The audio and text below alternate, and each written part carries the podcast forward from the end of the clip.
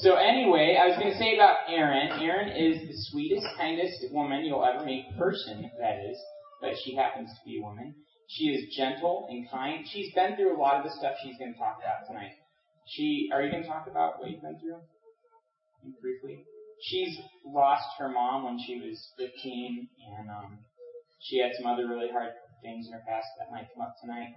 And both of us have lost a few pregnancies, and uh, that she's dealt with a lot of pain, and she's let God heal her. And instead of getting bitter and angry about that stuff, she's really let it change her into a really soft, gentle, and joyful person. And so I would encourage you guys, if you're looking, and I know you are, because that's what happens at retreat. if, you're looking, like I was, um, look for a woman like Erin, and you'll be happy. And for you women, this is a good example to look up to as somebody that you'd like to become, because there's a whole lot about Erin that uh, that I've never seen anywhere else. So listen carefully. It'll be good tonight. And if you hear kids screaming, just kind of block it out. That'll be my job tonight. I'm going to be, if I'm running around, it's not because I'm not paying attention. It's because I'm trying to like get our kids to not freak out. We're both freaking out right now, but um, we're trying to uh, trust God with situations. So with that, you ready? Yeah. All right.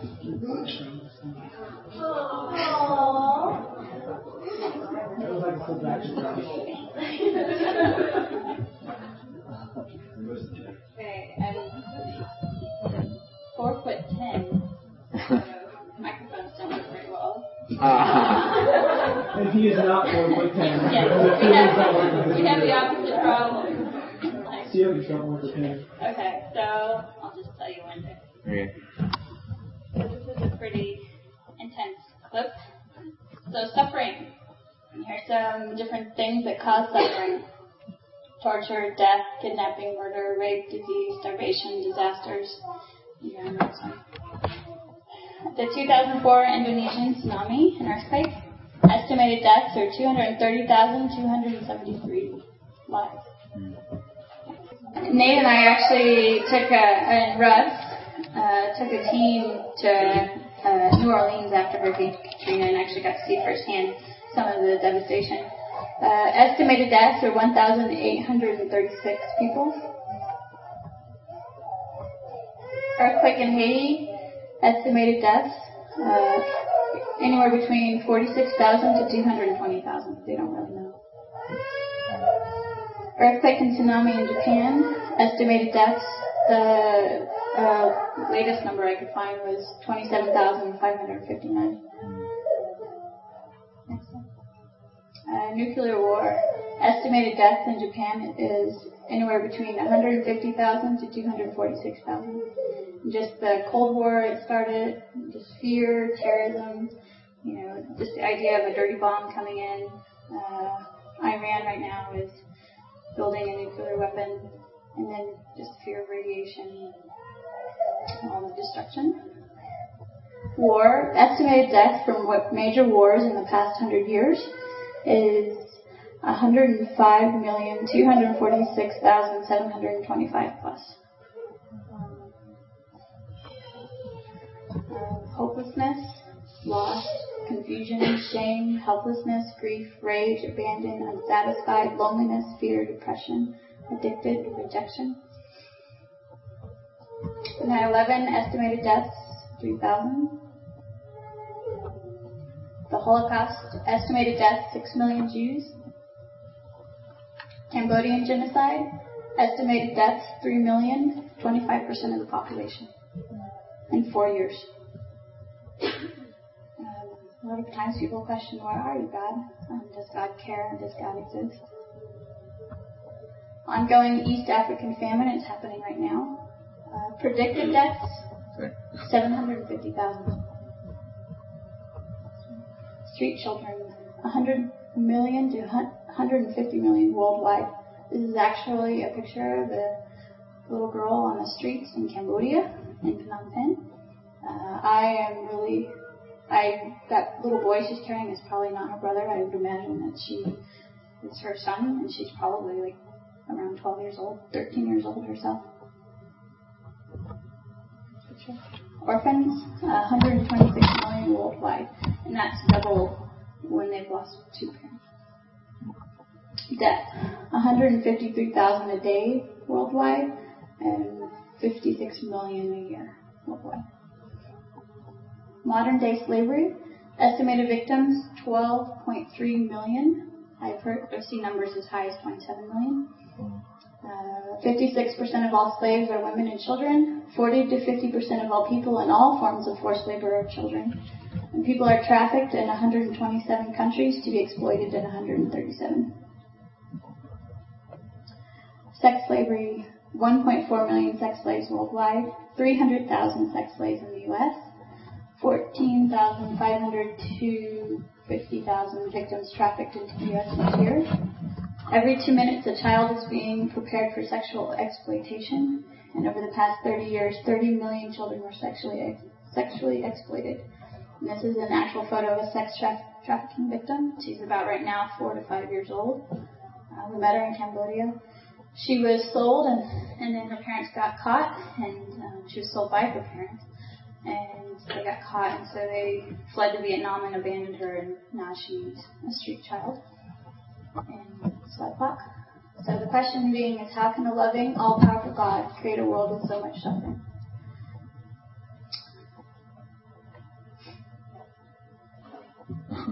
A lot of times we ask this question. A lot of people ask this question. And we ask where, what is the point of all the suffering? And where is God in all of this? And the point is, is that everyone suffers. Obviously, I've never experienced suffering like those people I have experienced a lot. Watched my mother die, uh, miscarriages, just in day-to-day life, you know, uh, the anxieties that, and the busyness and the stress of life.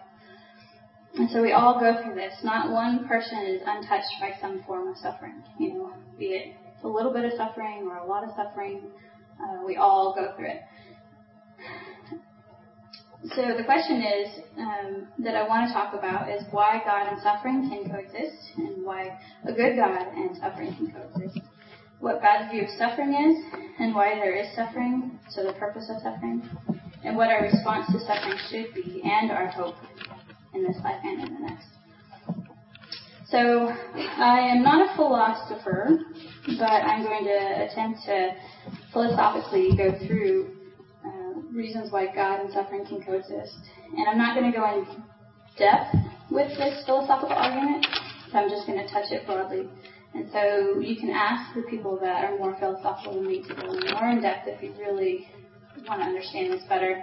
Uh, Nate is pretty good with philosophy, and some of the other guys in here are too. Um, basically, when people say that God and suffering cannot both coexist, it's a wrong understanding of who God is and people believe that if God is all loving and all powerful, then it is logically impossible or improbable that he cannot coexist with suffering. Therefore, because suffering exists, God cannot exist. So they're making some hidden assumptions when they claim, make that claim. Um, and they are that if God is all powerful, he can create any world he wants. And if God is all loving, he prefers a world without suffering. So the question being, are these assumptions necessarily true? And if it is possible that people have free choice, then it is logically impossible to make something to make someone do something freely. Does that make sense? So if it is possible that free choice, that God created the world with free choice, where people had the opportunity to choose good or bad, um, then it is logically impossible to make a make someone do something freely. Does that make sense? You can't force someone to do something they don't want to do then it's not free choice. So, um, so the point being is, even though God is all powerful, He's not going to do something that's illogical. Does that make sense? So, one thing too is God could have logical reasons for allowing suffering in this world, and because as humans we are limited in our knowledge, life is in, uh, so life is incredibly complex. We don't know everything. We can't see, you know, everything that happened throughout history and everything that's going to happen in the future. So life is incredibly complex. Um, and seemingly small inv- events have a huge Im- have a huge impact on history. I was reading a book, and actually I see it right there. I don't, don't know who it is. It was um, William by On Guard by William Lane Craig, and he was addressing this issue about why God can coexist with suffering. And in it he says, every event that occurs sends a ripple effect through history, such that God's reasons for permitting it might not emerge until centuries later, and perhaps in another country. Only an all-knowing God could grasp the complexity of, of directing a world of free people toward his envisioned goals. And he also said, this is not an appeal to mystery, but rather to point to our inherent limitations, which make it impossible for us to say, when confronted with some example of suffering, that God probably has no good reason for permitting it to occur. The thing is, is that if you look only at suffering as evidence for or against God, then yeah, in your mind it could look highly improbable that God does not exist. But if you take the whole scope of God's like evidence for God, um, then it makes it more probable that God exists. Um, so what people fail to look at is the full scope of the evidence for God's existence. And a lot of times they have a very lacking and small view of who God is. Uh, for example, some of the evidence that you can call into question or that you can point out for reasons why you can believe God exists is, for one, how did the universe get here? And a lot of people will say, oh, evolution is one way. But evolution just explains how this stuff that's already here evolved. Does that make sense? What it doesn't explain is how it got here in the first place. And even scientists today, like, I don't, don't know. Um, Einstein was an atheist until he discovered the expansion of the universe, which actually it talks about in the Bible. It talks about the expansion of the universe. And when he discovered the expansion of the universe, he realized that the universe had a beginning. And when he realized that, he was so upset at the implications of there being a God uh, that he made up a theory to try to argue out of what he found, which later on he said was the worst mistake of his life to come up with this this theory that was not true, um, that he knew was false. Um, so one thing about the creation of the universe is it it broke all known laws of the universe now. So does that make sense? So the first law of thermodynamics says nothing matter cannot be both cre- uh, cannot be created nor destroyed, mm-hmm. but somehow it's here. Uh, another one is that the universe is fine tuned for life, and I won't go into all the anthropic reasons for why the universe is so fine tuned for life. You can ask mm-hmm. the fellow scientists in the room, there's quite a few of them. so it's amazing that there's order instead of complete entropy right now. Another reason that you can trust that God exists is that there are, is an internal moral law. Each of us somehow know right from wrong. And I'm not going to go into a whole big philosophical argument about why um, it's not about how we develop moral law, but um, and why it's impossible to have moral law without God, because I don't have time for that. But anyway, so people know right from wrong, and so that's really good evidence that God exists. In in this book again says William Lane Craig says, although at a superficial level suffering calls into question God's existence, at a deeper level, suffering actually proves God exists, God's existence.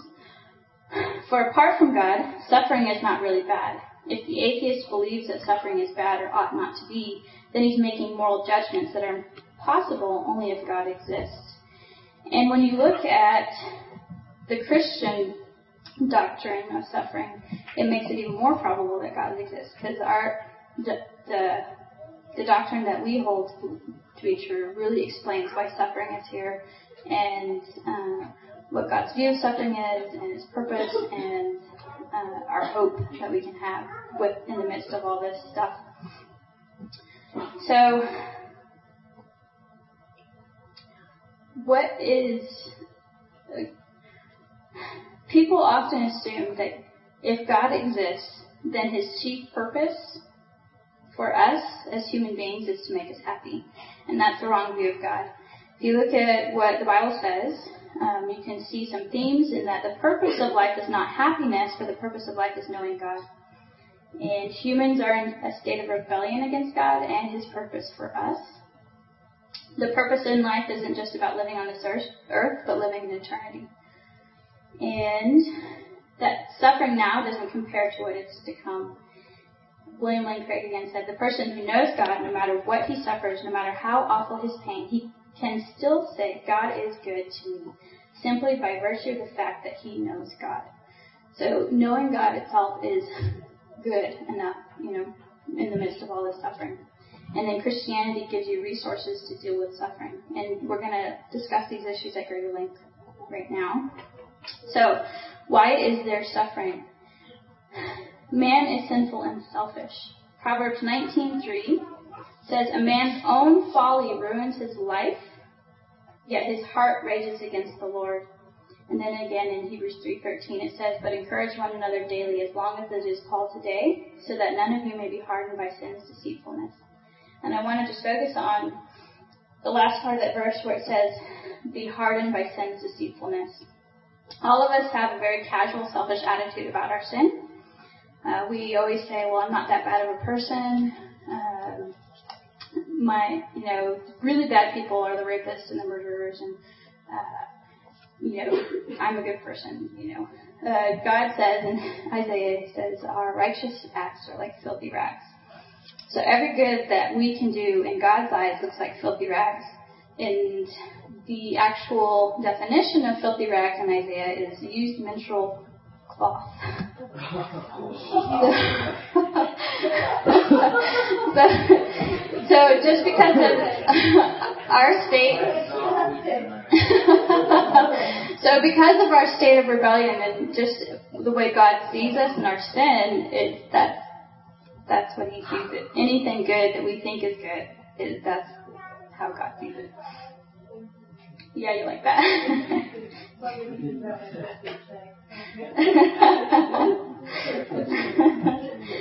so one of the one my I have an interesting one thing really interesting happened to me over the summer. I went to Cambodia to work with girls, uh, a ministry that rescued girls from sex trafficking, little girls. I'm talking about ages six to fourteen.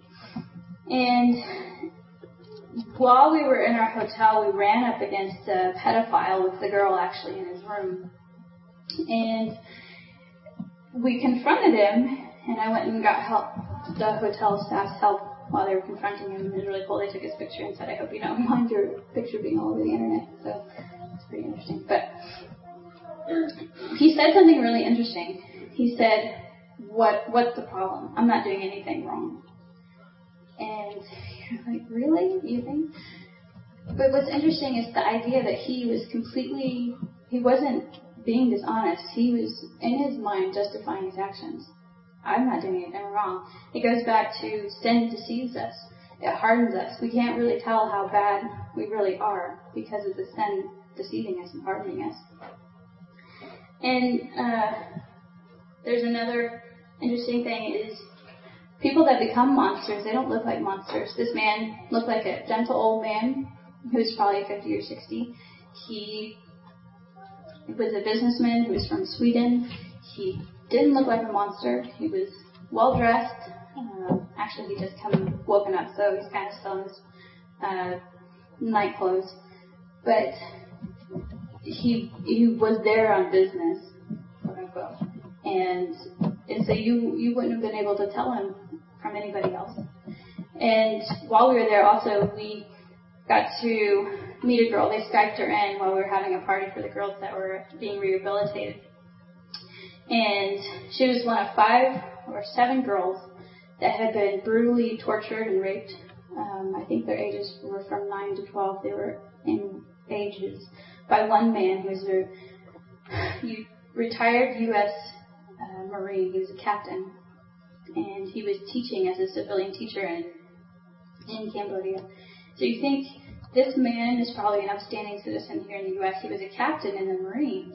You know, you wouldn't think that a captain in the Marines would stoop to such level, but he was brutally torturing these girls. And in fact, the I believe the um, immigration people that were part of the investigation said it was the worst case of abuse they'd ever witnessed, and of torture and abuse of uh, young girls. And now he's serving a life sentence of 210 years, I think. So that's good. People who become monsters don't start out as monsters, you know. Um, so in this country, it's really hard to see how awful sin can be because we live in a country that is based on Judeo-Christian principles. Uh, we have justice. Uh, we have officials who serve us and don't try to rob us, or uh, we have judges that are just. We, you know, it's a good, a good place to be. But in countries where that doesn't happen, you see people who become fully depraved. What I mean by that is like they are not afraid of justice, and so they do evil, evil, horrible things. And civilization is a very thin veneer. You know, there's not much that keeps people from being that way, going, you know, fully into evilness. What's interesting is that most people blame God for suffering they see. Um, they ask if God exists, why does He allow people to suffer? Ask where is God? Why is God not, you know, getting rid of this problem?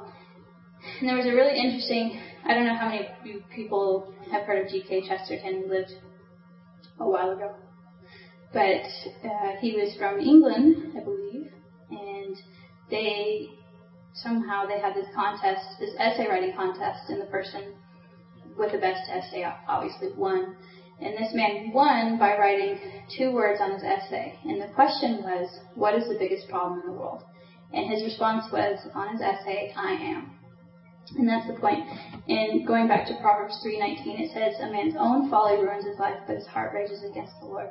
So we are the problem. I am the problem. Um, we have these weeds in our garden. We actually keep them for Joseph. I don't know where Joseph is right now. Joseph, are you in here? Talking about the weed in my garden that we feed you. The weed in my garden that we say.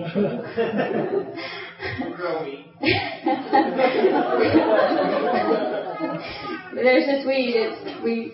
I've nicknamed it Joseph's weed. I don't know. Maybe, maybe Joseph knows the proper name for this. It's not marijuana. I promise. It starts out really, really small, like a really, really small plant. But you know, if I'm not noticing it, eventually it's taken over my entire garden. I'm thinking, where did that come from? I was just looking at it two or three days ago, and it was not that big. But the interesting thing is, is that this weed starts out really small and then it takes over the garden, and that's the way our sin is. Our sin starts out really small and then it takes over our life. And you know, the small weed and the big weed are the same weed. Does that make sense? And so small sin. So maybe my sin isn't as bad as uh, this marine captain's sin, but it's still sin. It's still that same weed that can get out of control, can really hurt, can destroy my life, can pre- prevent growth. So, um,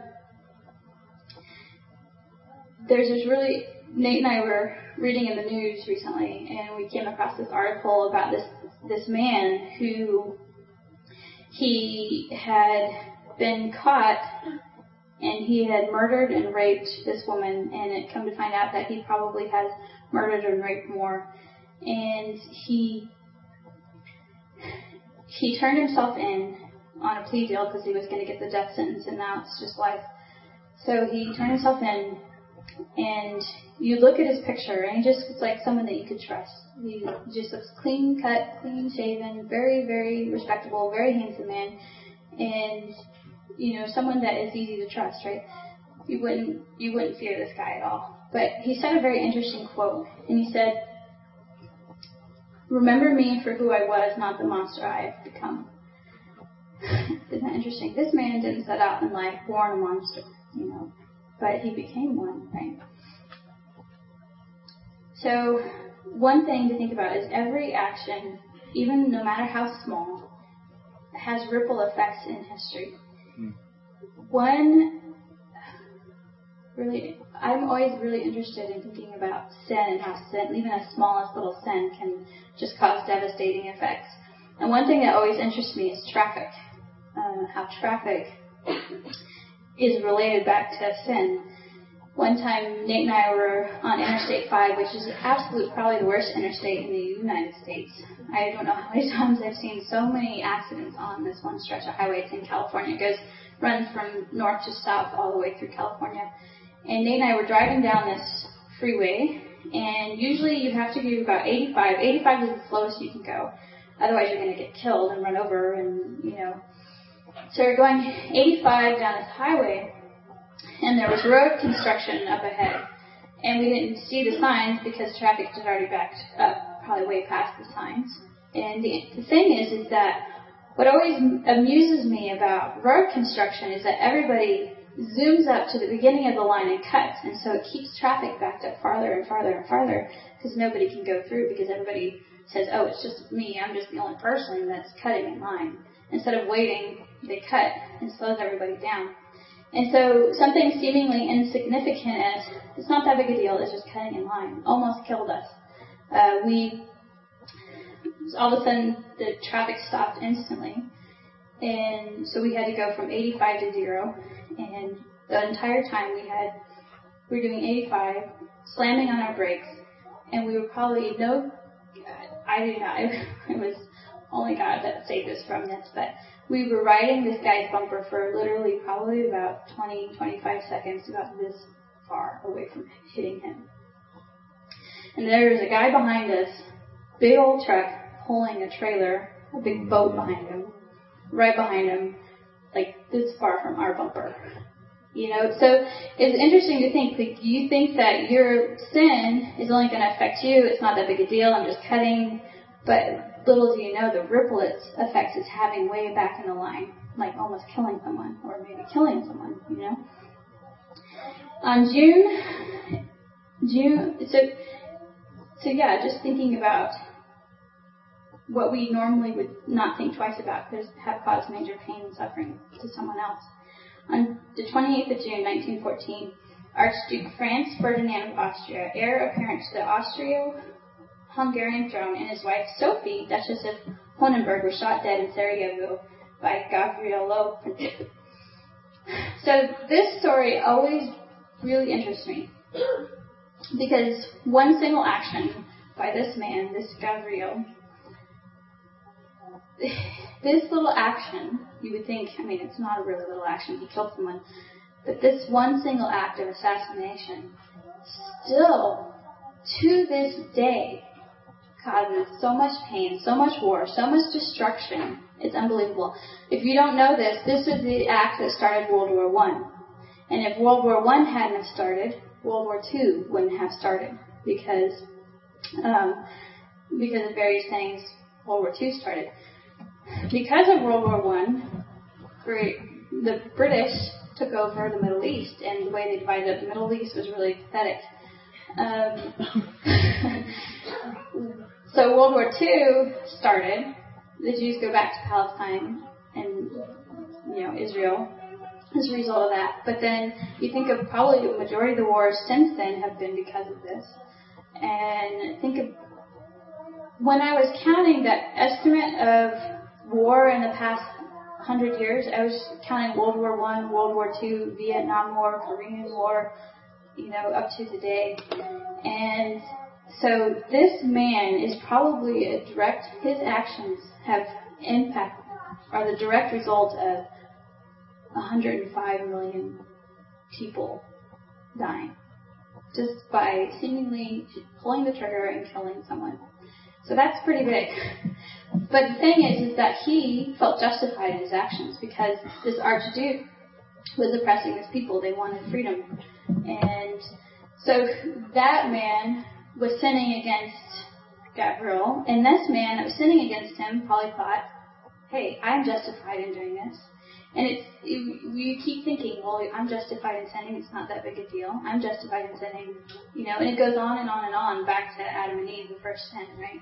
So, we think that our little sin is not a big deal, but you, once again, you do not understand the ripple effects it could have not only to your detriment, but to the detriment of people around you for generations and generations to come.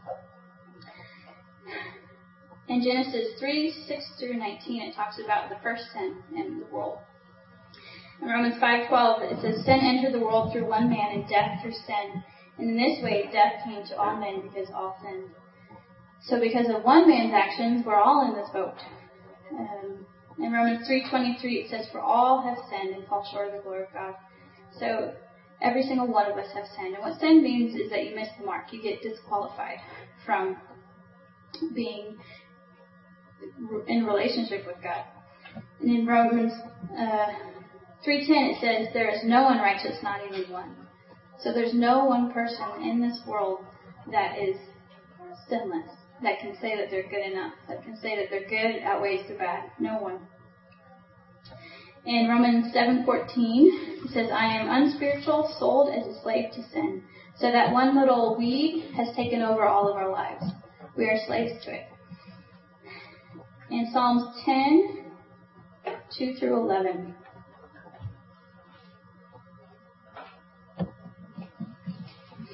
It says, In his arrogance, the wicked man hunts down the weak, who are caught in the schemes he devises. He boasts of all of the cravings of his heart. He blesses the greedy and reviles the Lord. In his pride, the wicked does not seek him. In all his thoughts, there is no room for God. His ways are always prosperous. He is haughty, and your laws are far from him. He sneers at all his enemies. He says to himself, Nothing will shake me. I will always be happy and never have trouble. His mouth is full of curses and lies and threats. Trouble and evil are under his tongue. He lies in wait near the villages. From ambush he murders the innocent, watching in secret for his victim. He lies in wait like a lion in cover. He lies in wait to catch the helpless. He catches the helpless and drags them off in his net. His victims are crushed. They collapse. They fall under his strength. He says to himself, God is forgotten. He covers his face and never sees. So, the point of that passage is wicked men are the reason why they're suffering in this world. Um, you know, God doesn't doesn't cause suffering. Evil men choose to cause suffering. And if you think about it, the majority of suffering is caused by people acting selfishly towards others. And in Romans 6:23 it says, "For the wages of sin is death." So what that means is that because of our sin, we have earned death. And if you look around at not only physical death, but look at all the destruction on this planet. This is what we've earned. This is what we we decided to work for. In Galatians 6, 7 through 8, and 8, it says, Do not be deceived. God cannot be mocked. A man reaps what he sows. The one who sows to please his sinful nature, from that nature will reap destruction. So it's not that God is saying, I want you to suffer. It's because we have chosen to sin. And so because of that, there's always, there's always a consequence for our actions. I mean, that's just, that's almost a law of nature um, is, actually is a law of nature, isn't it? For every action there is a equal and opposite reaction, right? So even in nature. So there's always a consequence to every single action, whether good or bad. There's always a consequence. No matter how small we think their action is, there's always a consequence for our actions. And sin produces so much destruction in this world. Look at, I mean, look at, look at those images. I mean, so much destruction. Another interesting thing it talks about in the Bible, in Romans 8, 20 and 21, it says, For the creation was subjected to frustration, not by its own choice, but by the will of the one who subjected it, in hope that the creation itself will be liberated from its bondage to decay and brought into the glorious freedom of the children of God. So our sin brought creation under a curse as well. That is why you have hurricanes, tornadoes, earthquakes, tsunamis, etc. Um, the world doesn't work the way it should because of our sin. Uh, we even contribute to making the world worse, you know, through environmental issues, uh, not not caring for the world like we were originally supposed to. A lot of times, people will say that a disaster that comes on people is because God is judging. Um, like I don't know how many times I've heard say, "Well, God is judging people in New Orleans because look at Katrina, they just you know wiped out the city, or uh, Haiti, you know, because it's gone. You know, that was God's judgment on them." But it's really interesting. In Luke 13, 1 through 5, it's a story about Jesus, and it says, "Now there were some present at that time who told Jesus about the Galileans whose blood Pilate had mixed with their sacrifices." Jesus answered, Do you think that these Galileans were worse sinners than all the other Galileans because they suffered this way? I tell you, no. But unless you repent, you too will perish. Or those 18 who died when the Tower of Siloam fell on them, do you think they were more guilty than all the others living in Jerusalem? I tell you, no. But unless you repent, you too will perish. So God is saying that disasters don't happen to people because those people were more of a sinner than the ones that lived they happen because of the curse of this world is under. They happen because of the sin of us. Another thing is in John 10:10 10, it says a thief comes to kill, to kill, to steal, and destroy, and that thief is Satan. Um, and Satan, his plan for suffering is to kill us, destroy us, um, and ruin our lives as best he can, and ultimately physically die and suffer for all eternity. That's his plan for us. That's his point in suffering. That's why he continues to tempt people to sin, is because he wants to kill us and destroy us. And so, why? What is God's view of suffering, and why does He allow pain and suffering? There's probably one of the most interesting stories that I've heard in a while, or uh, passages in Scripture. It's John 5, 4, 5, 1 to 14. And I will just paraphrase it. It's a story of this man who Jesus came across who'd been lame for 38 years. And Jesus healed him, and then later on ran into this guy again. And he says, See, you are well again. Stop sinning, or something worse may happen to you. I, I just pause, just pause for a moment and think about what he's saying there. See, you are well again. Stop sinning, or something worse may happen to you. And thinking about back then in that society, being crippled for 38 years. That's not like here. I mean, here it's really, it's unfortunate that people are have to live crippled. But here it's more, they, we, we work with you, we don't, they don't treat people like they're an outcast or ostracized, but their being crippled was almost a death sentence. Uh, you were, you had to beg for your food, you probably were homeless, uh, you, you probably had running sores all over you, you probably uh, wore rags for clothes, you probably mistreated. Um, pretty, pretty bad stuff probably happened to you. So you couldn't think of anything worse than being crippled in that society. But Jesus' view was stop sinning or something worse than being crippled for 38 years may happen to you. So God's view is that our sin is so much worse than suffering. Uh, in 1 Peter 2.11 it says, Dear friends, I urge you as aliens and strangers in the world to abstain from sinful desires which war against your soul. So sin wars against our soul. Who we are and our relationship with Him. He, so God cares more about the root of the problem than the problem itself. Does that make sense? It's not that He doesn't care about the problem, but He is more concerned with the root of the problem. That root is sin because of the destruction and devastation that it brings in our lives than he is about the problem that it brings, the suffering that it brings. So, thinking about a world, can you imagine, just try to picture for a second, a world that is free of suffering but where people can continue to sin and be selfish. Is that even logically possible? It's not like, I, I can't even picture it. It's just not possible. So God has to allow for consequences for our sin. He has to because if we lived in a world free of suffering, but full of sin, we wouldn't think we needed God or anyone else. We would live as we pleased and do whatever we wanted to anyone we wanted. And this would be more detrimental to us than anything that we could suffer here on this planet. So, because our sin causes suffering, it is logically impossible for a world like that to exist. It's logically impossible for a world free of suffering but full of sin to exist. God hates sin and suffering. In Psalms 5, 4 through 6, it talks about, You are not a God who takes pleasure in evil, and with you the wicked man cannot dwell. And it says, The Lord abhors, and that's like even stronger than hate. He hates um, people that, that are evil and that do wicked things. So God hates this. He hates uh, sin. He hates suffering. He hates this. Um, but the amazing thing um, um, is C.S. Lewis. This great quote. He said, "Suffering is like God's megaphone to a dying world." In John 9, 1 through 3, um, is a story about Jesus. It says, As he went along, he saw a man blind from birth. His disciples asked him, Rabbi, who sinned, this man or his parents, that he was born blind? Neither this man nor his parents sinned, Jesus said, but this happened so that the work of God might be displayed in his life. So God allowed it not because of his judgment, but because he wanted to use it to prove to the blind man and to others that he was who he said he was.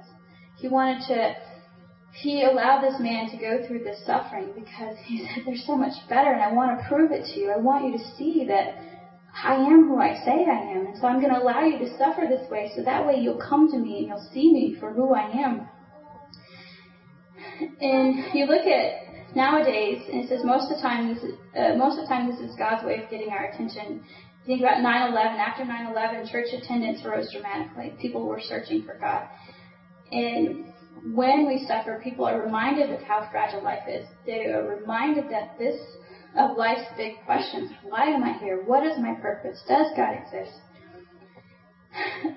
suffering, I know in my life, suffering is produced um, it helps me to see other people instead of my sin and myself instead of what I want.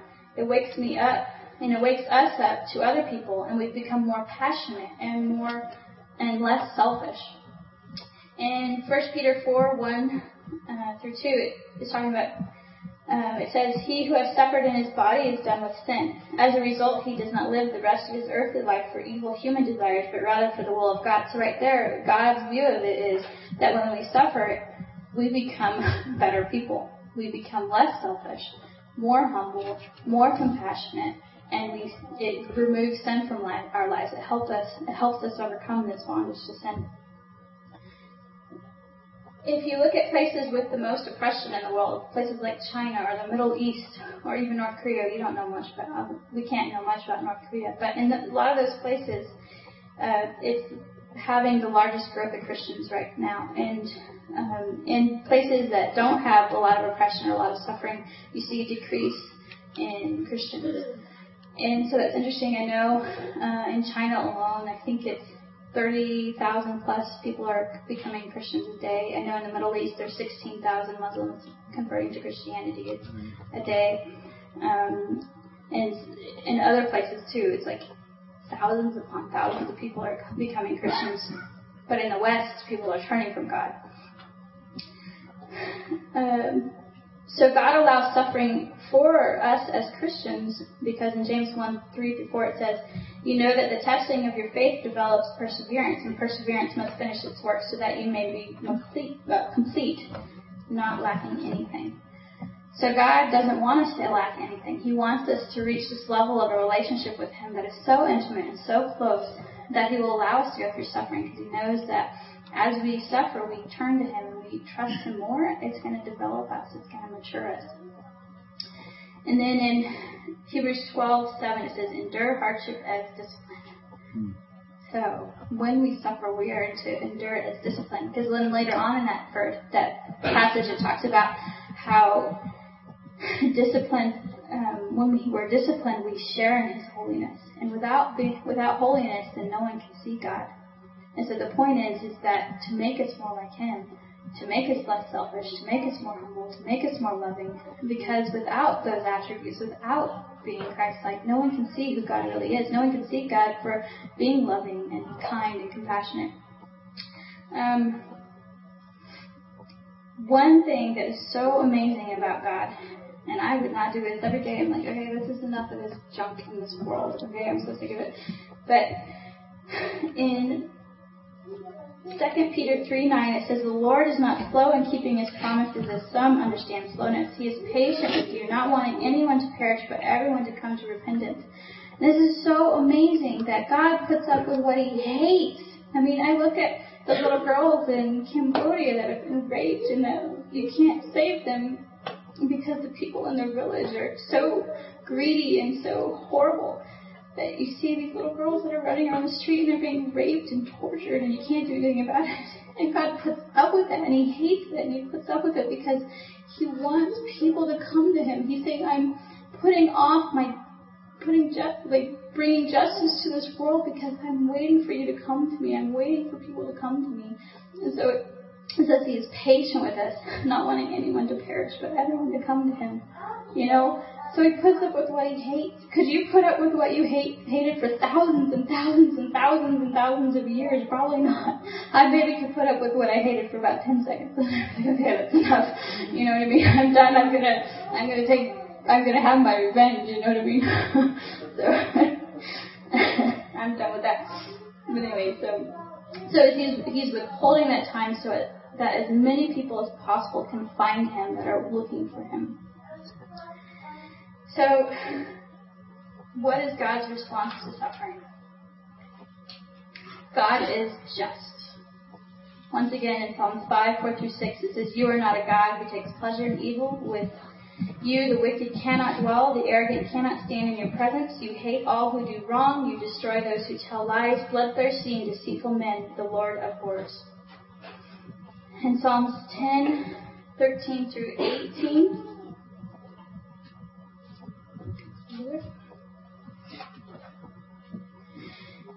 it says, Why does the wicked man revile God? Why does he say to himself, He won't call me to account? But you, O God, do see trouble and grief. You consider it to take it in hand. The victim commits himself to you. You are a helper of the fatherless. The Lord is king forever and ever. The nations will perish from his land. You hear, O Lord, the desire of the afflicted. You encourage them and you listen to their cry, defending the fatherless and the oppressed, in order that man who is of the earth may terrify no more. So God is just. People cry out, uh, God, where are you in the midst of all this suffering? And bring your justice to these monsters. They want justice for these horrible things that were being committed. And God answered um, this question by giving us laws to follow, which can be summed up in love the Lord your God with all your heart, with all your soul, with all your mind, and with all your strength, and love your neighbor as yourself.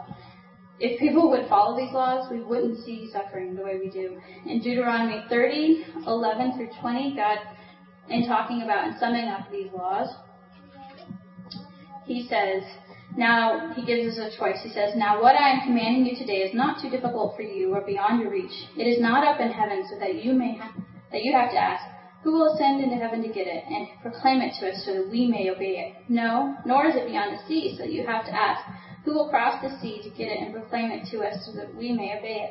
Now the word is very near you. It is in your mouth and in your heart so that you may obey it. See, I set before you today life and prosperity, death and destruction. For I command you today to love your, the Lord your God, to walk in his ways and keep, to keep his commands, decrees, and laws. Then you will live and increase, and the Lord your God will bless you in the land you are entering to possess. But if your heart turns away and you are not obedient, and if you are drawn away to bow down to other gods and worship them, I declare to you this day that you will certainly be destroyed. You will not live long in the land you are crossing the Jordan to enter and possess. This day I call heaven and earth as witnesses against you, that I have set before you life and death, blessings and curses. Now choose life so that you and your children may live and that you may love the Lord your God. Listen to his voice and hold fast to him. For the Lord is your life. Um, he's saying, look, you can choose life or you can choose this awful life. You can choose death and destruction or you can choose life and peace and joy. Um, but we respond with, God, your laws are too strict uh, and oppressive they make me, they like make life too boring. I don't like them. I'm not going to follow them. In fact, I'm going to follow my own philosophy. I'm going to follow my own God, so that way I can live life the way I want to. So God responded, okay, well, I told you you could choose, you know, you're going to hurt yourself. And so he responded, you know, the wages of sin is death. And because I made these laws, I am a judge. I am the judge, and you broke the laws. So now I have to judge you. And so we say, God, you are so violent. God, you are so unjust. Look what you did to Sodom and Gomorrah. Um, look what, look at the violence in the Old Testament. You, people say, point to this, and then they point to, well, why is all this suffering? God, you don't care. God, you're not bringing your justice. Oh, look at, look at how violent you are in the Old Testament. Look at your, you know, what you did to these people the thing is, is that once again, we are living in a land where we're benefiting from people that decided long, hundreds of years ago that we're going to lay down the laws in this land based on Christian principles, based on Judeo-Christian principles, right? And so we benefit from that. We really don't see how awful injustice is, and we really don't see this destruction that sin can cause. So if you look at what was happening in those societies, God is God is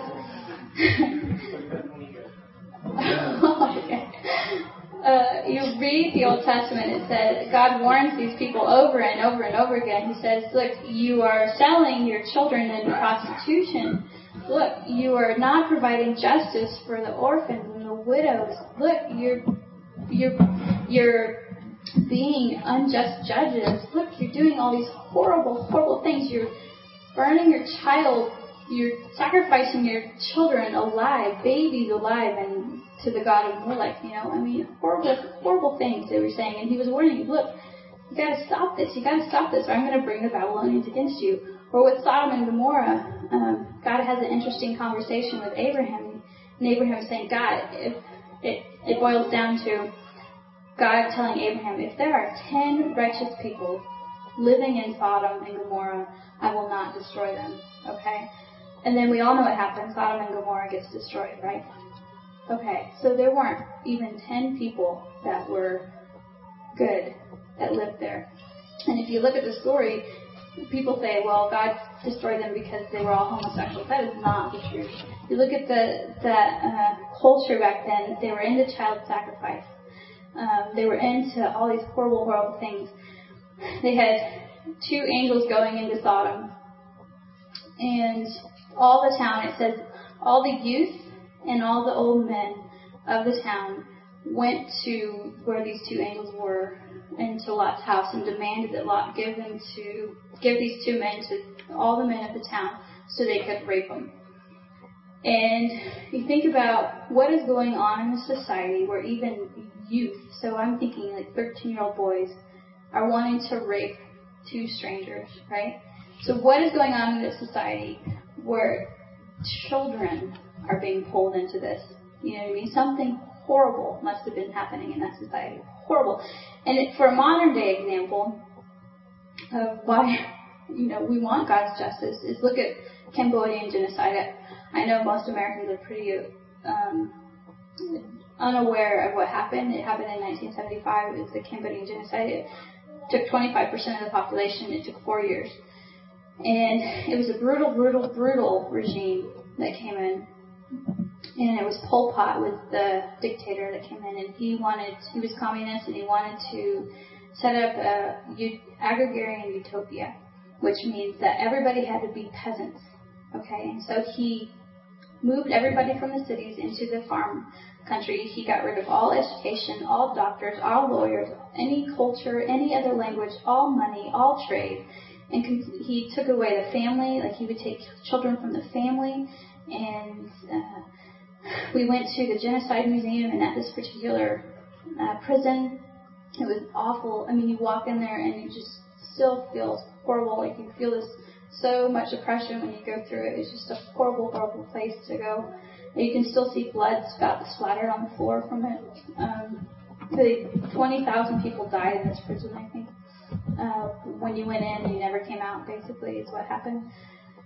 But, I mean, if, think about it. He got rid of the population and 25% of the population in four years. This is a horrible regime. Um, so if you think if if he it hadn't been taken out, imagine probably we wouldn't have Cambodia today. I mean, this is such was such a horrible regime that still to this day, 30 years later, they cannot get over this issue. They're still struggling with it. Um, what finally happened was Vietnam came in and took out Pol Pot. So I think, well, Vietnam probably has committed a lot of atrocities too. Um, but it's like you can think modern day examples like God taking one evil government to take out a worse evil government. And I am so thankful that Cambodia doesn't live under that regime anymore. And you know what's really sad is Pol Pot, he died under house arrest, never having gone to trial for the crimes he committed. And we think about all that where there's no justice there. And so we, we get angry when we hear of things like that that are unjust. There was no justice for Pol Pot. You know, he never went to trial for what he what he did. So if you think about modern day examples, you're like, I'm really glad that there was justice against that regime. You know what I mean? But then we look at the Bible and we're thinking, oh, look at how violent, you know, it is. But that's what's going on. Um, so we question God, we demand answers, we accuse Him of not understanding that it that it's too hard to live on this planet, that there is no justice. Look at all the hunger and poverty, look at the orphans, look at all the death, look at all the torture, look at all the suffering and abuse. Uh, we shake our fist at God and like, how dare you? Um, it's like we accuse him of being unjust when he brings his justice, and then we question, thinking, "Where are you? Why don't you bring your justice?" You know. So God's response to our questioning in Philippians two six through eight.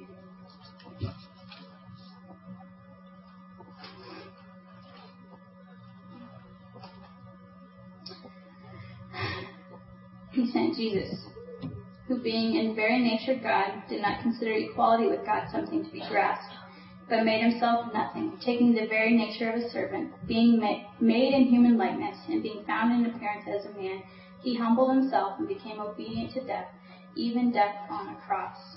He sent Jesus.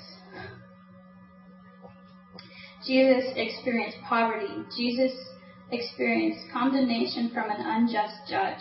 Jesus Uh, experienced people misunderstanding him. Jesus experienced people rejecting him. Jesus experienced people torturing him. Jesus experienced people falsely accusing him. Jesus experienced people hating him. Jesus experienced people abandoning him. Jesus experienced having to obey God's laws. Jesus experienced being human. Jesus experienced death. So Jesus experienced everything that we are saying. Look at how awful this is he went through it, right? So while we point the finger at God, uh, John 1:12 says, "While we were still sinners, Christ died for us." So while we accuse him of being violent and vengeful and spiteful and unjust, he doled out the conviction intended for us to himself. He sacrificed himself for us so that we can have this where it says the wages of sin is death. So now that we could earn a world that is not like this. You know? After I am the problem, I am the problem of this world. He died for me so that I can live in a problem in a world without suffering. You know, so that I can have a relationship with God Almighty. You know what I mean?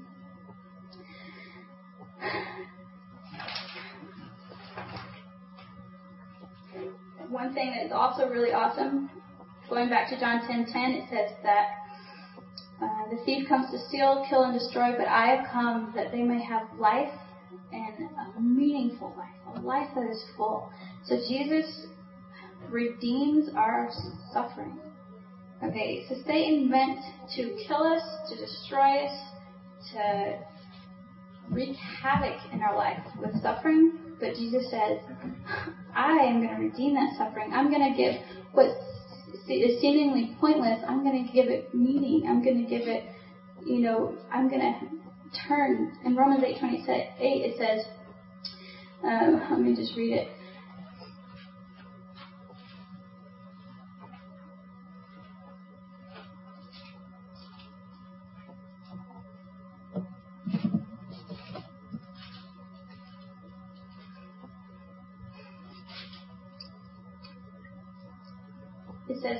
Know that in all things God works for the good of those who love him, who have been called according to his purpose.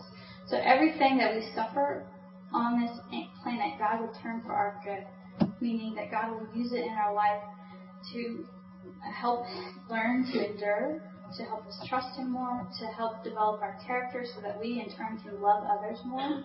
Um, think about, when I think about all that I've been through, um, and how God has used it in my life, I think about if my mom hadn't died, I probably wouldn't be standing here before you. I probably wouldn't have worked through the things that I've worked through.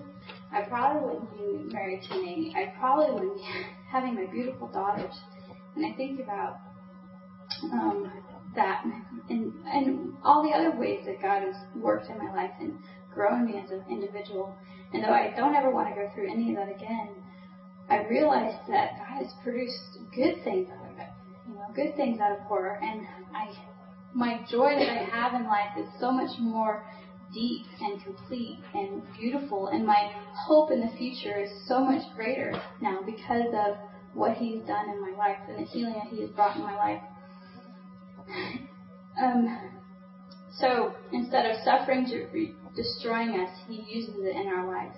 So where Satan meant to destroy us with it, he's like, no, I'm going to take that purpose away from you, and I'm going to make it something better than that. So once again, God is patient, but He will return. He will put an end to it. John 14, 1 through 3, Jesus makes us a promise that He will return again and come back for us.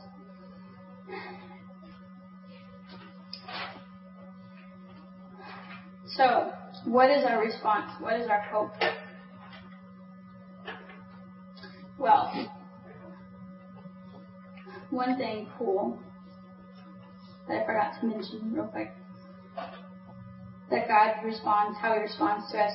And I'm just going to go through this real quick. 2 Corinthians 1, 1 through 5, He comforts us. 12, 9, He gives us grace, so He helps us endure this.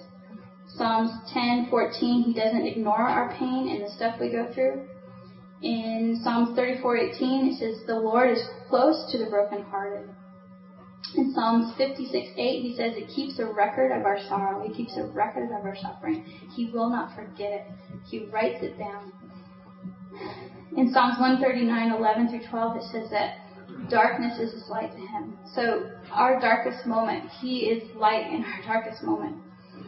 In Matthew 18:10, it's really, really awesome. It says that, um, you know, don't look down on these children. Don't look down on little ones because the angels in heaven see the face of God every day. In John 14:27, it says that He gives us a peace that is beyond anyone's comprehension. Um, in John 16:33, it says that um, in this world we will have trouble, but take heart, I have overcome the world. Jesus says that, um, Come to me, all you who are weary and heavy laden, and I will give you rest. For my yoke is easy and my burden is light, and you will find rest for your souls. You know, so He wants to give us a rest for our souls.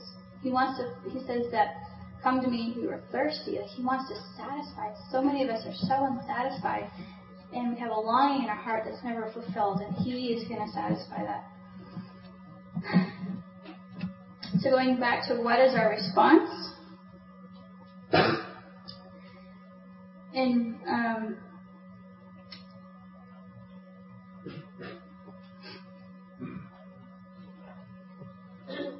Hebrews 12, 7 through 12.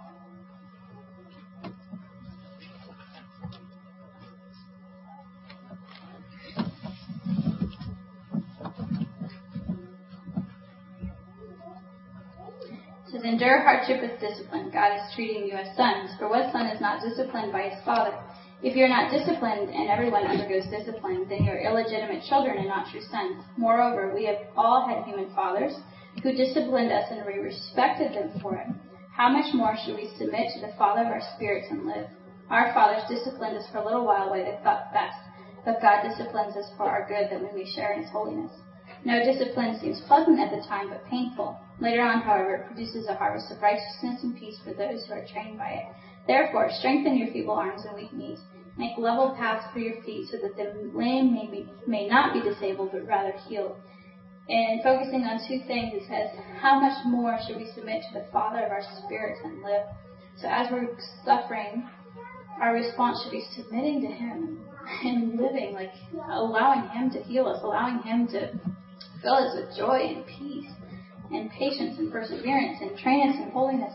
And then going on to therefore strengthen your feeble arms and weak knees, make level paths for your feet so the lame may not be disabled but rather healed. And I was thinking about what that verse meant and it dawned on me in context of the verse is talking about suffering and hardship. And if you read the first part of the verse is talking about fixing your eyes on Jesus when you're thinking about all the hardships you're going through. Um, but anyways, when you think about so many people, they fall away from God because of this issue of suffering, this issue of pain. But when they can see you um, saying, No, look at what God has done in my life. Look at the joy that He gives me. Look at the strength He gives me to endure this junk. That's what it's talking about is therefore strengthen your arms and weak knees. Like focus on Jesus.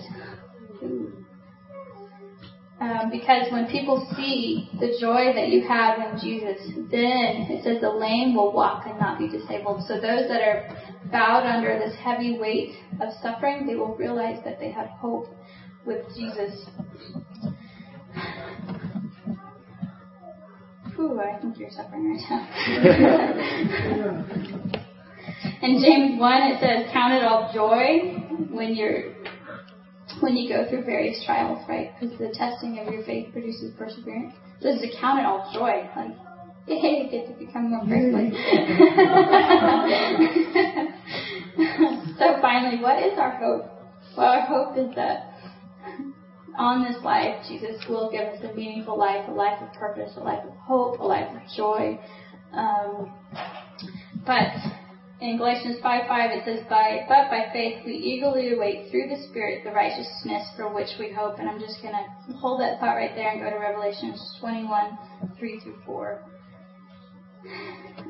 And it says, Now the dwelling of God is with men, and he will live with them. They will be his people, and God himself will be with them and be their God. He will wipe every tear from their eyes. There will be no more death, or mourning, or crying, or pain for the old order of things has passed away. So, our hope not only is that God provides us purpose and meaning and joy in this life, but also that this life is not all that there is. That He is going to bring us to a world that is free from environmental problems, um, is free from suffering and pain and fear. I, I could you imagine having knowing that you could let your child go out and play and not worry about them getting eaten by wild animals, or worry about them getting kidnapped, or worry about them getting raped, or worry about them getting hit by a car. There will be a world where there's none of that worry, none of that day-to-day anxiety, and that our purpose is so cool. It talks over and over in the Bible that um, the gifts and abilities that God gives here will just open up a, a, to even more in heaven and that what we have, it's like our purpose even gets bigger in heaven, and it, we get to keep learning in heaven. I just get so excited about thinking about—we get to keep learning. We get to um, there will be technology in heaven. There will be just really cool things. Um, so that's pretty cool. I don't know. Uh, but no more shame, no more guilt, no more any of this junk. Um, we'll all be righteous, meaning that we'll know, we'll be able to know that none of us are being un, dis, disingenuine, don't know, uh, not being genuine. You know how sometimes you, it's hard to trust people if, you know, if they're being really genuine with you or not? Um, you know that they won't slander you anymore. So you can have this awesome open relationship with people. Uh, it says that the increase of his government will not end. So God, by nature, is an artist and an engineer, and so he likes to create things. And so it says his increase of his government will be no end. So that to me means he's going to keep on creating, and we get to keep exploring his creation, you know. Um, so yeah, I, there's just so much to hope for. We have so much to look forward to, and it's not going to be where so many people have this image of heaven that it's oh we're just going to sit on clouds and play harps and sing for all eternity. I'm sorry, that's a really boring image of heaven, but if you look at what the Bible talks about, there's some pretty cool things uh, that we can be looking forward to, and just let your imagination go wild, you know. Um, it's it's going to be pretty awesome. I I always like to wonder really you think, I mean, you look at this world, it's pretty creative. God created it, it's pretty creative, but it's fallen, and you think that God does, can't get more creative than this, and it's going to be boring in heaven. That's kind of funny. But yeah, so that's that is our hope. Our hope is in a world that is going to be free of all this suffering, and that we're going to have our true purpose is going to be is going to be revealed at that time. So, in conclusion, I was God does not cause suffering. We have chosen it. And we think that our sin doesn't affect that many people, but it's like a bomb that goes off that it doesn't just hurt you, but it hurts generations to come. And it was really interesting to think our hope is not in a changed world. I mean, 126 million orphans, 100 million to 150 million street children. You know, you think about, I mean, the environmental disasters, and you think about all the causes that people are so passionate for, and that is the point. Jesus is going to is the answer for all those causes. You know, He's going to put an end to it. Uh, one thing that's cool, uh, looking forward to heaven again, it says that in heaven, people from every tribe, every language, every ethnic group, every nation that has ever existed will be there. So we think about there's so many vanishing cultures, but even Jesus has the answer for that. Talk about being a part of preserving your culture for all of eternity in the purest sense of the word, you know. Um, but He is our hope. He is the answer for all of it.